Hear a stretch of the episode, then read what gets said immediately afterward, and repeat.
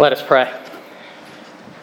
May the words of my lips and the meditation of all our hearts be acceptable in your sight, O Lord, our rock and our Redeemer. In Jesus' name we pray. Amen. Please be seated.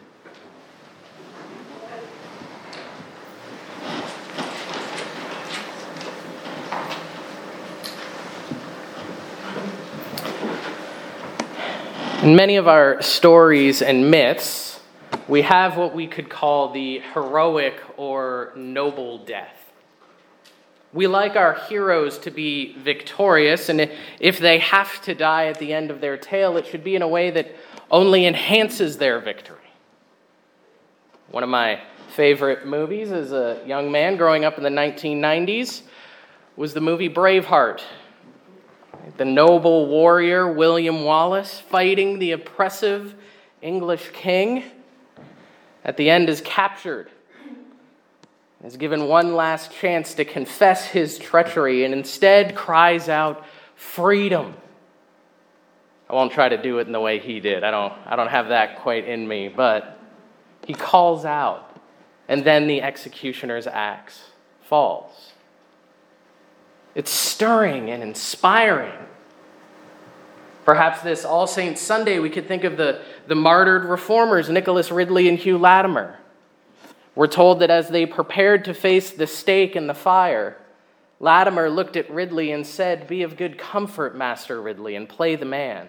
We shall light this day, or we shall this day light such a candle by God's grace in England as shall never be put out. Strong words. Strength and nobility in the face of death and suffering. It's inspiring. That is not what we have in the Garden of Gethsemane. What we have in this dark garden is an account that can leave us confused, unsure of how our Savior could feel the way that he did, could say what he said, and pray what he prayed.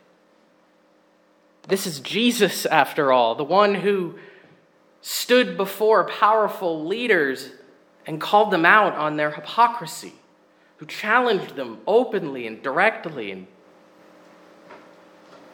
is the one who challenged norms and long held man made traditions, seemingly risking his life in the process. And now he kneels and prays for his fate to pass him by. With such an intensity that Luke tells us it's as if his sweat fell from him like drops of blood. What are we to make of this? What are we to make of this shaken Savior? After all, if you were to imagine the death of a hero, this is not what you would write. More reason to believe that the account is genuine. You wouldn't make this up. It is an absolutely genuine picture of Jesus. It is a real picture of him preparing for his death. And so, how do we deal with this genuine picture? Well, the first thing we want to do is be honest about what Jesus was experiencing here. This was genuine despair. Jesus was actually feeling, as he says in verses 33 and 34, greatly distressed and troubled, sorrowful even to death.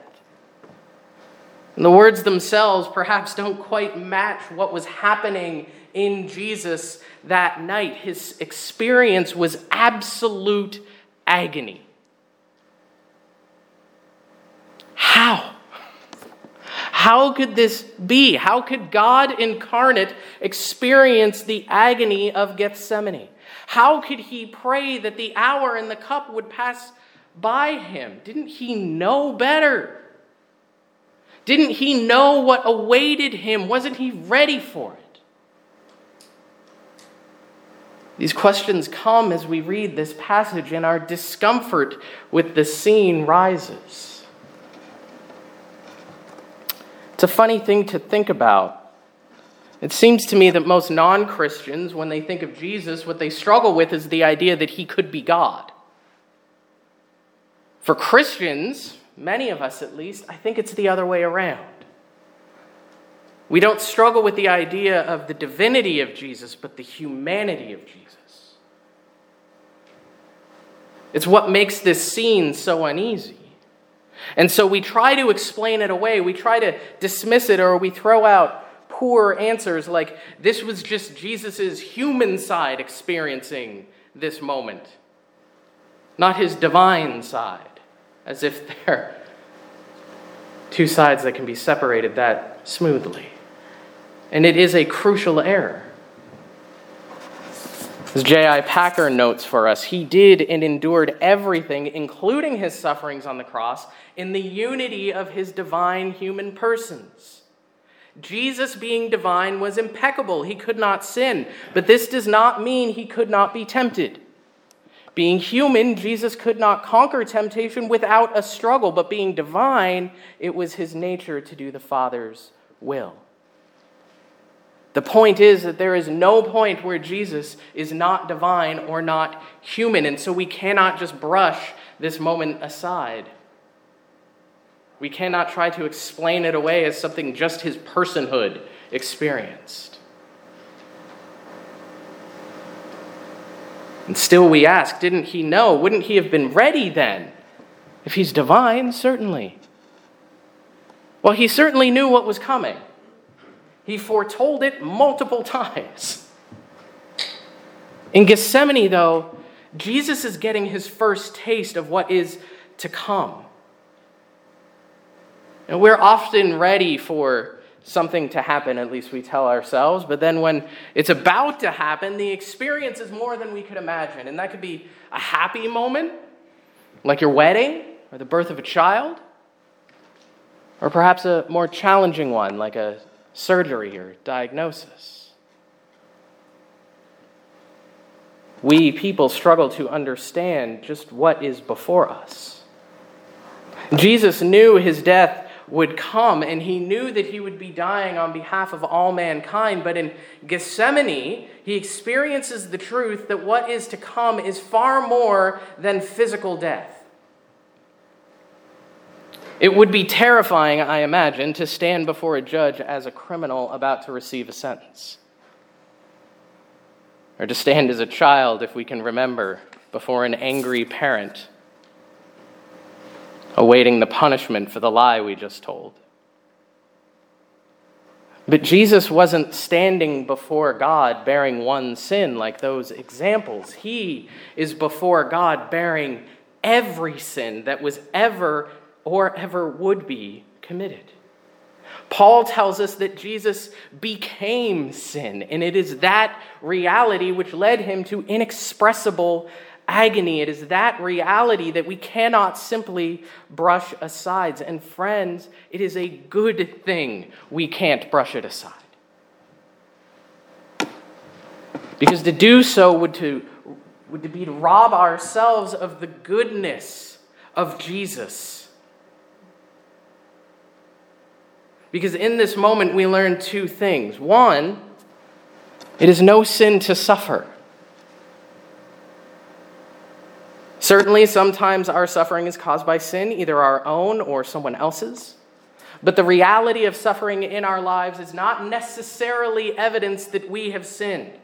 And so we need not be ashamed of our suffering or try to hide it or the reality of what we are feeling. We don't need to hide these things. Christians are not meant to be stoics. It is not a Christian virtue to keep a stiff upper lip no matter what is happening in your life. Somewhere along the, the way, we got this idea that trusting in God means never expressing fear or acknowledging our suffering or our temptation to run away from what we must not run away from. But that's not what Jesus models for us. Jesus suffered greatly, and he expressed that suffering to his Father. And not only to his Father, but to his inner circle as well. He shared his sorrow and his suffering with James and John and Peter. It was not something he hid from. To sin or to suffer is not a sin. And we should feel able to express that to our Father and to one another, to our fellow believers.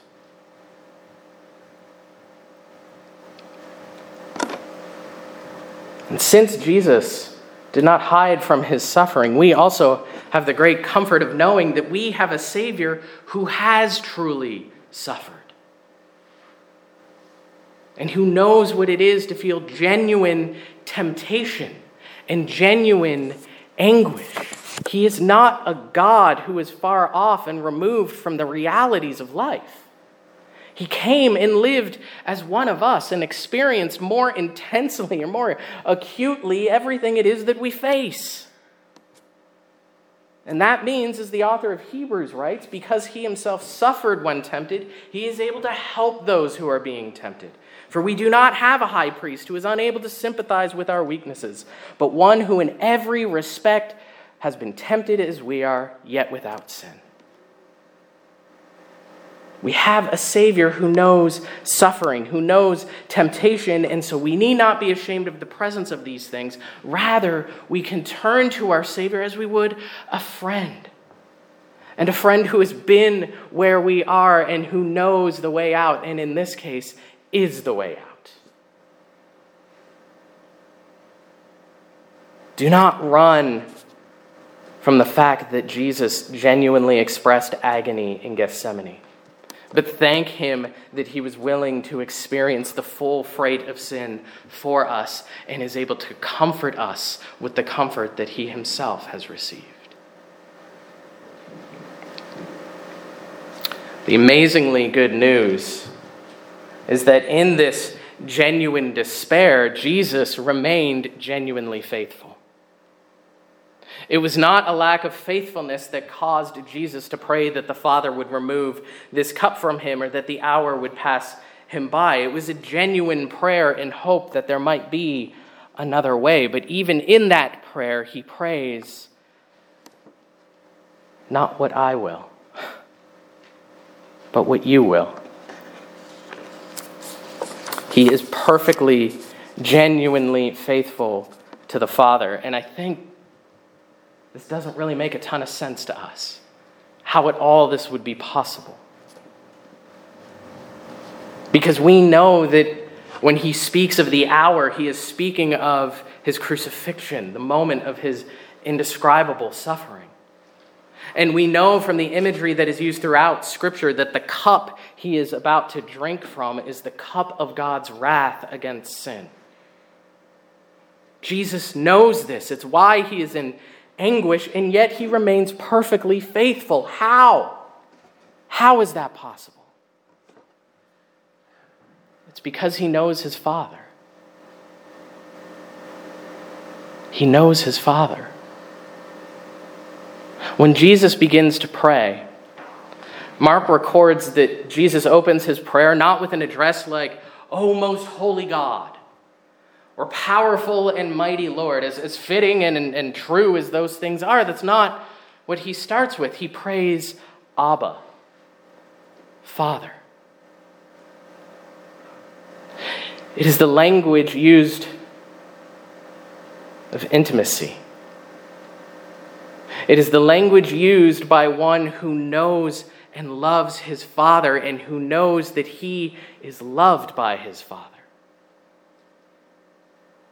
It's a heartfelt prayer.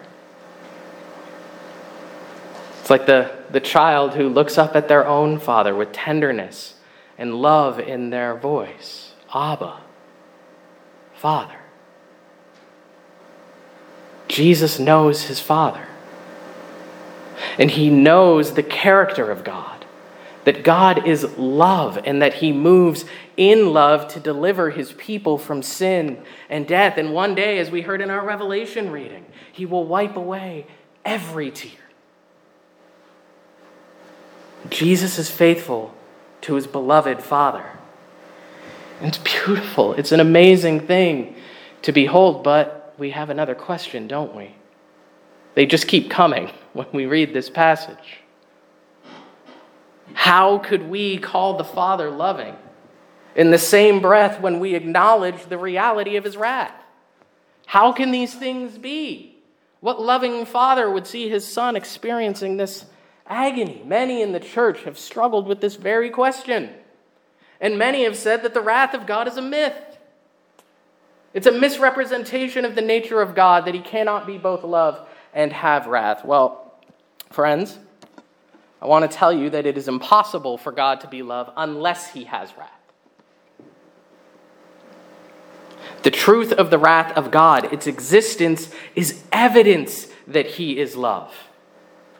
It is the love that he has for his creation, for his people, that moves him to feel wrath against sin and against death and against the state of the world. And his level of wrath is perfectly commensurate with the seriousness of the offense that he sees.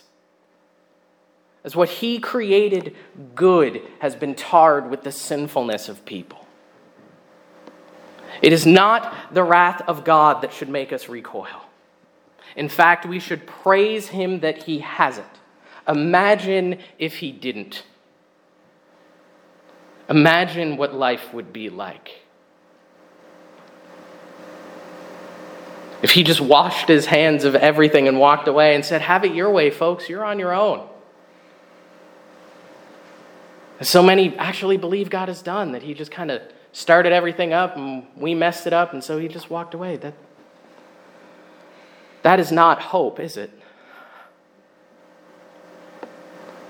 It is not wrath that should make us recoil because the opposite of love is not wrath, it's indifference. But God is love, and so he is not indifferent, but moves to deal with what plagues his people, and he does it in the most gracious and loving way possible by taking it upon himself. That is the nature and character of our God. That is the God that Jesus knows. He knows his Father. Do you? Do you know your Heavenly Father? Do you know his nature, that he is love?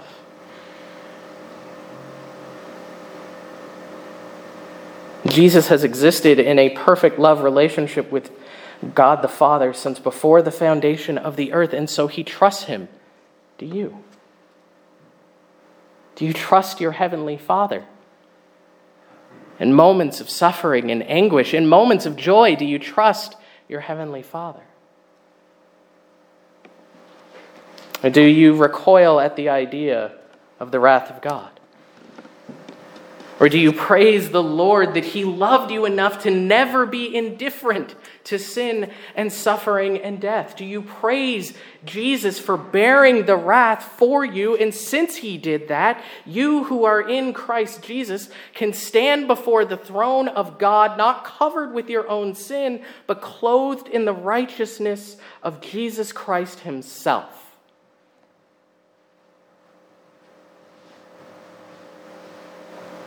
Jesus remained faithful, bearing the full weight of the Father's wrath because he knows that the Father is good and all he works is good.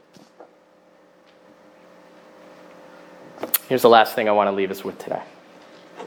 Jesus experienced genuine despair and he was genuinely faithful in the face of his genuine need. Jesus needed his Father, and so he cried out to him.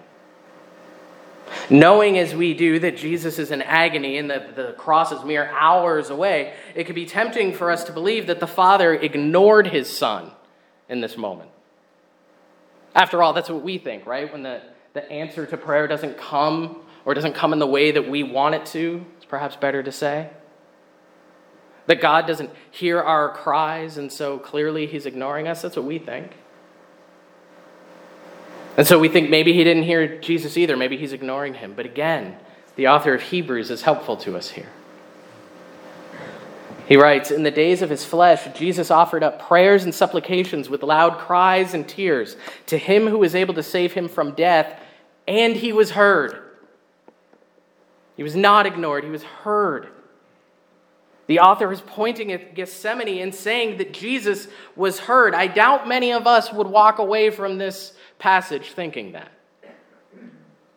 But of course he was. It just didn't happen in the way that we expected it to.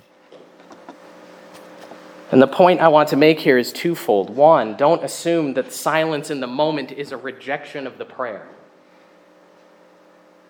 The Father didn't comfort his Son in the way that we might expect. He didn't answer his prayer right then and there, but he answered it in the best possible way, didn't he?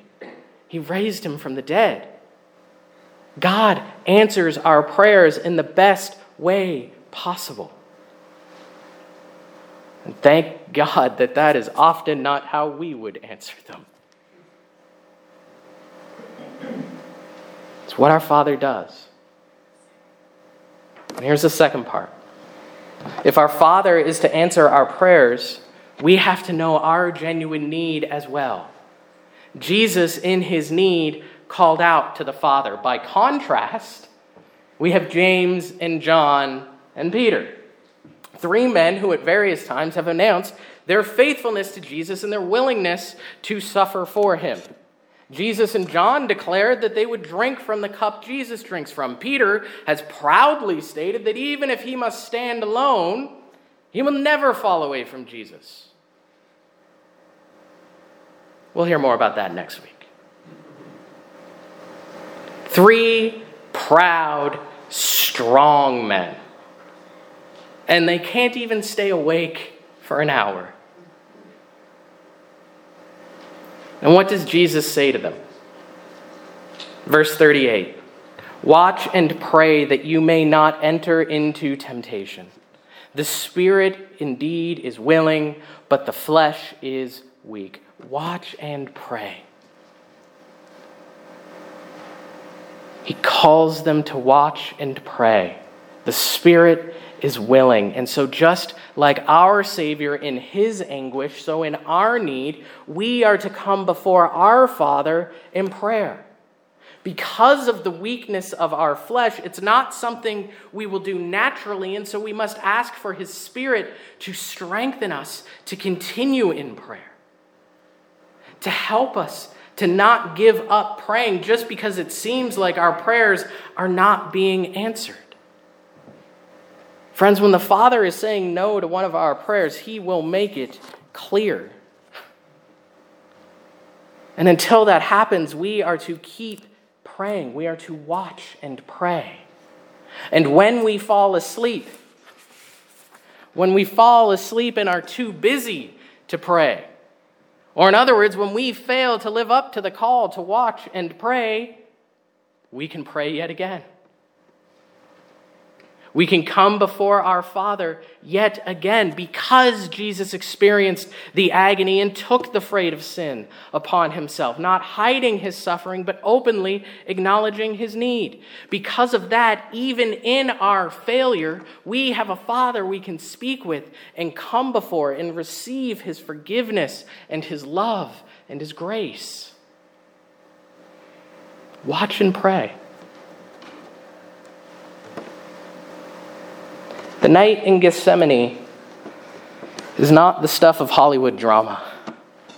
It's not even the stuff of the epic poems of the ancient world. It is far, far better than all of that. Than any of the myth making that we could possibly dream up. It turns out that the truth is stranger and, in this case, far better than fiction. In the Garden of Gethsemane, Jesus reveals the reality of the Son of God in his suffering, in his faithfulness, and in his need. And since he did that for the Father's glory, we can receive the Father's loving grace, the grace he extends to a wayward people whom Jesus loved to the point of death, to the point of agony. And he did it so that we might know the Father that he knows and loves for all eternity. Let's pray. Father, we give you thanks and praise even for Gethsemane. Father, we thank you that Jesus came before you and so shows us that we can come before you. And we thank you that he was willing to take this upon himself that we might not have to. We pray, Lord, that you would help us to keep coming before you, that we would know your love, whether we are in times of joy or times of difficulty. That we would keep watching and praying, coming before you, knowing that you are love and that all you work is good. In Jesus' name we pray. Amen.